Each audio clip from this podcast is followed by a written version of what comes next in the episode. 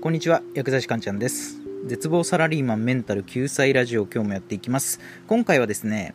何か作業をするときにどの程度の完成度を求めればいいのかっていうところをね、お話ししていこうかと思います。まあ、作業の時の完成度ですね。例えば何でもいいんですけど、じゃあ例えばあなたがブログを書いていたとしましょう。ブログ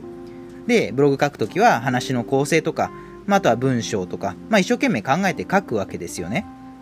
で、やっぱりですね、僕も含めて多くの人っていうのはいい作品、いい記事を出したいわけですよね。まあ、それこそ自分の中でひゃくてんまんてんの記事を毎回ちゃんと出すっていうことをね、目標に作業する人がどうしても多いんですよ。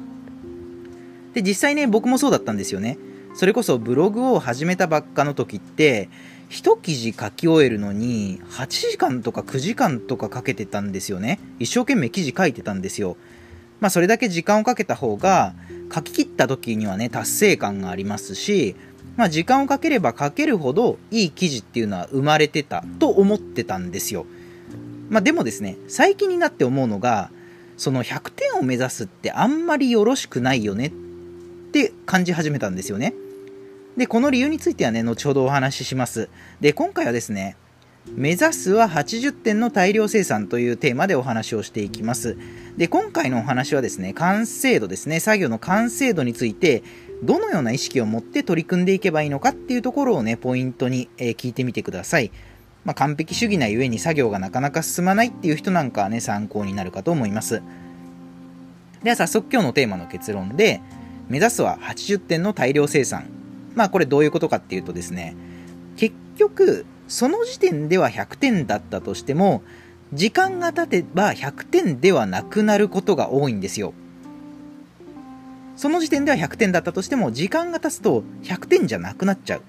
まあ、つまりですね、何か一つの作品がひゃくてんかどうかを判断するのって、まあ、自分であったり他人であったり、まあ、要は人間ですよね。点数を評価するのって人間なんですよ。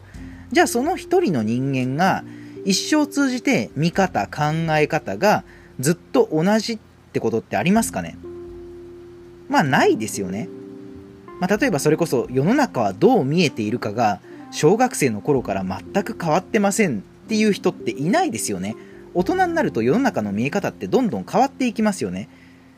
そう、例えばじゃあそうですね、友達ひゃくにんできるかなじゃないですけど、小学生の頃って周りのみんなと仲良くしましょうみたいな風にね、先生に言われてきたわけですよね。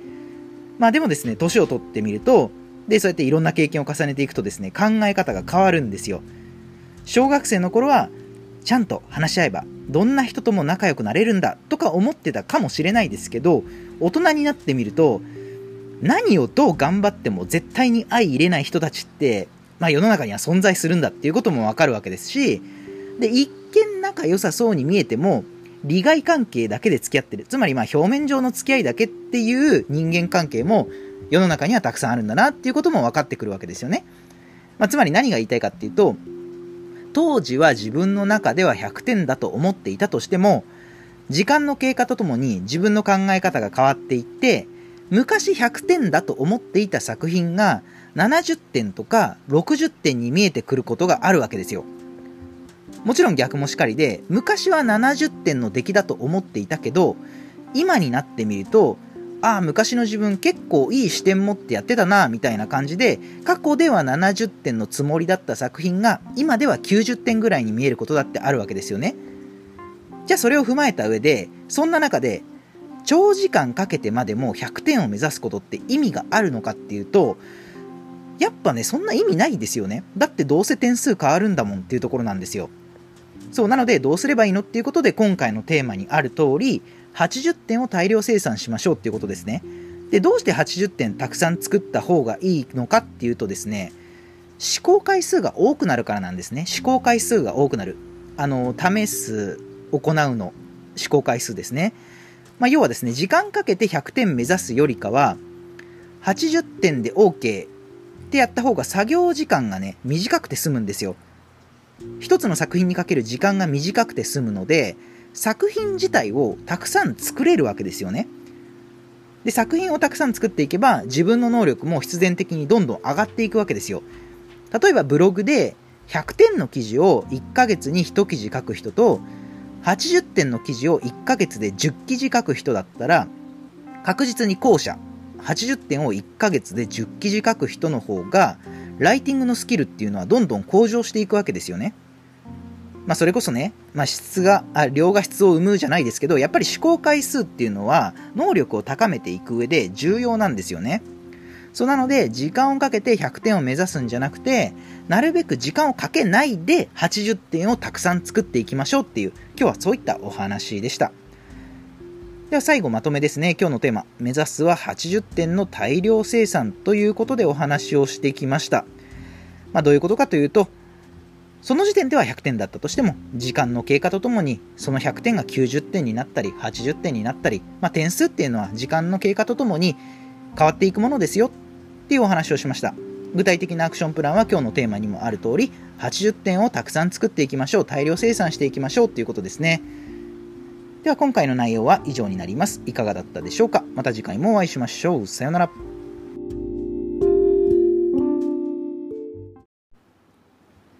絶望サラリーマンメンタル救済ラジオをいつも聞いてくださりありがとうございます。この後の放送は今日のお話に関連する僕が過去に上げた放送になります。そちらも合わせて聞いていただければ理解が深まると思いますので、よろしければ聞いてみてください。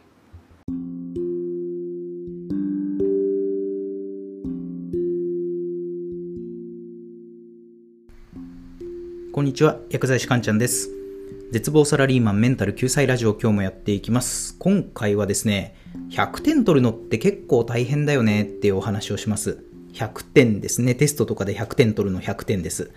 まあもちろん学校のテストでもそうですけど、何事もひゃくてん満点を取るのって難しいですよね。どんなに勉強しても、まあそれこそ試験本番になっちゃうと、まあちょっとね、ケアレスミスをしてしまって、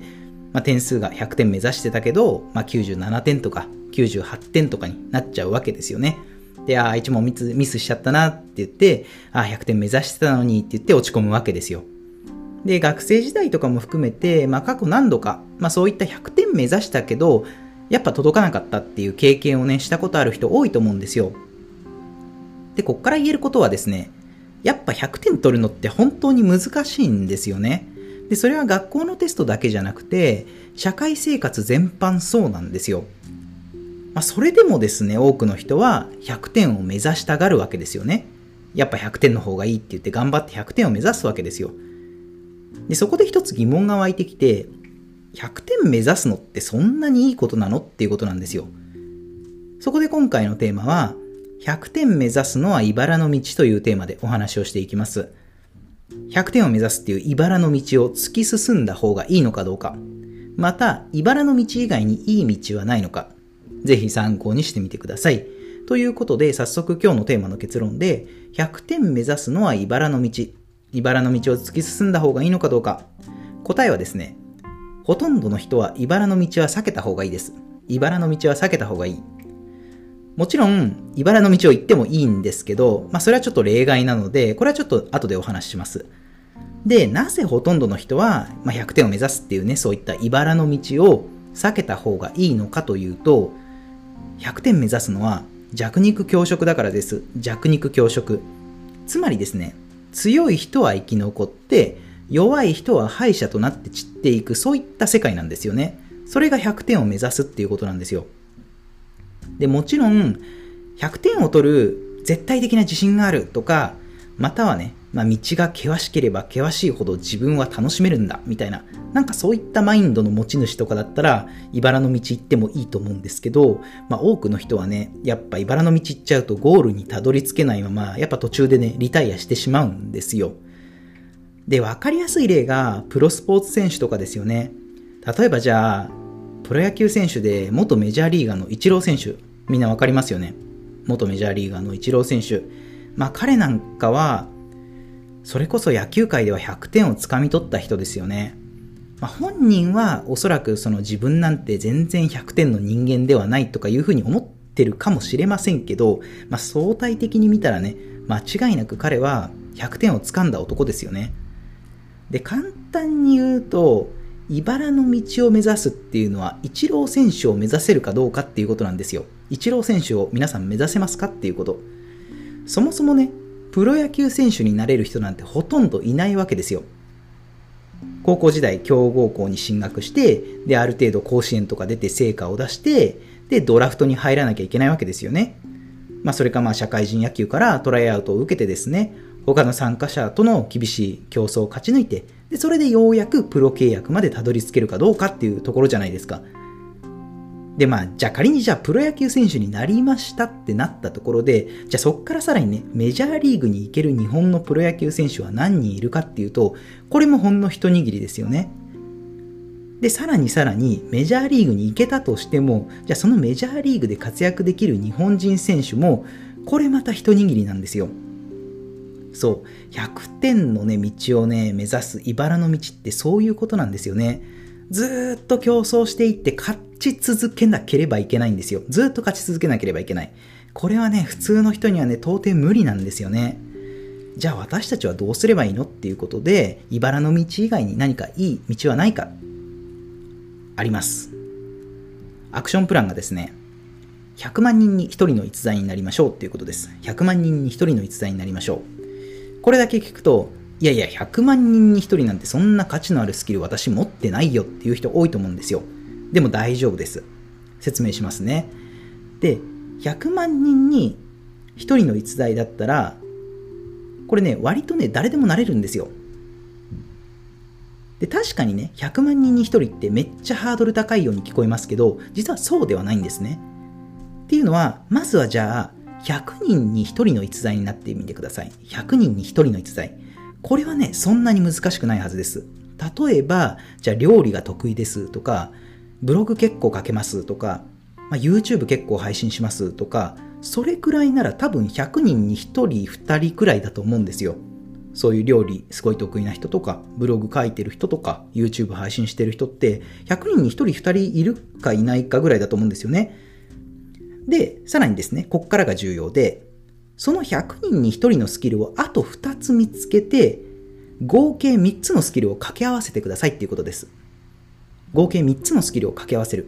そうするとひゃくにんにひとりのスキルですよね。ひゃくぶんのいち、これをみっつ掛け合わせるってことは、ひゃくぶんの いち×ひゃくぶん の いち×ひゃくぶん のいち、そうするとひゃくまんぶんのいちになりますよね。そう、つまりひゃくにんにひとりのスキルを掛け合わせていくという考え方を持てば、ひゃくまんにんにひとりっていう市場価値の高い人材になれるっていうことなんですね。まあとは言っても、まあ、イメージ湧かないと思うので、じゃあ例えばですね、僕は薬剤師です。僕は薬剤師ですで薬剤師って、まあ、ひゃくにんにひとりいないですよね。でまあこれだけでもうひゃくにんにひとりのスキルなんですよ。でそれに加えて、僕はねバスケがすごい好きなんですね。バスケがすごい好き、一応コーチの資格を持ってるんですね。でこれもまあ正確な数はわからないですけど、まあ、他人にバスケをちゃんと教えられる人ってそうそういないですよね。でこれらを掛け算するとですね、バスケを教えられる薬剤師っていうことになるわけです。バスケを教えられる薬剤師になるわけですね。でさらに、じゃあ僕はブログをやってますと。ブログをやってます。バスケを教えられる薬剤師にさらにブログを掛け合わせるとどうなるかっていうと、情報発信しているバスケが教えられる薬剤師になるわけです。情報発信をしているバスケが教えられる薬剤師。あなたの周りに情報発信をしていてバスケが教えられる薬剤師の人って何人いますか？多分ねいないと思うんですよ。まあこういうことなんですよね、あの掛け算をしていくっていうのは。でまあ少しね例えが雑だったかもしれないですけど、ひゃくにんにひとりのスキルを掛け合わせていくってそういうことなんですよ。そう、イメージ的にははちじゅってんぐらいのものをいくつも掛け合わせていくっていう感覚ですね。そうすれば単一でひゃくてんを目指すような茨の道よりかははるかに楽なんですよ。はちじゅってんをいくつも掛け合わせていけば、ひゃくてんの人と同じレベルで市場価値がつくわけなんですよね。なので皆さんも自分が持っているひゃくにんにひとりのスキルは何だろうって考えてみてください。そしてそれを掛け合わせていってください。そうすると市場価値の高い人になるんじゃないでしょうかっていう、今日はそういったお話でした。では最後まとめですね。今日のテーマ、ひゃくてん目指すのは茨の道、茨の道は突き進んだ方がいいのかどうか。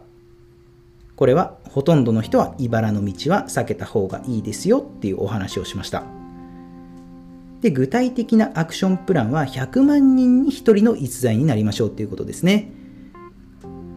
ひゃくにんにひとりのスキルを見つけて、それをみっつ掛け合わせる。ひゃくぶんのいちかけるひゃくぶんのいちかけるひゃくぶんのいち。そうすればひゃくまんぶんのいち。ひゃくまんにんにひとりの逸材になれますよっていう。今日はそういったお話でした。では今回の内容は以上になります。いかがだったでしょうか。あなたの人生がグッドライフになりますように、薬剤師かんちゃんでした。では皆さん、また次回もお会いしましょう。さようなら。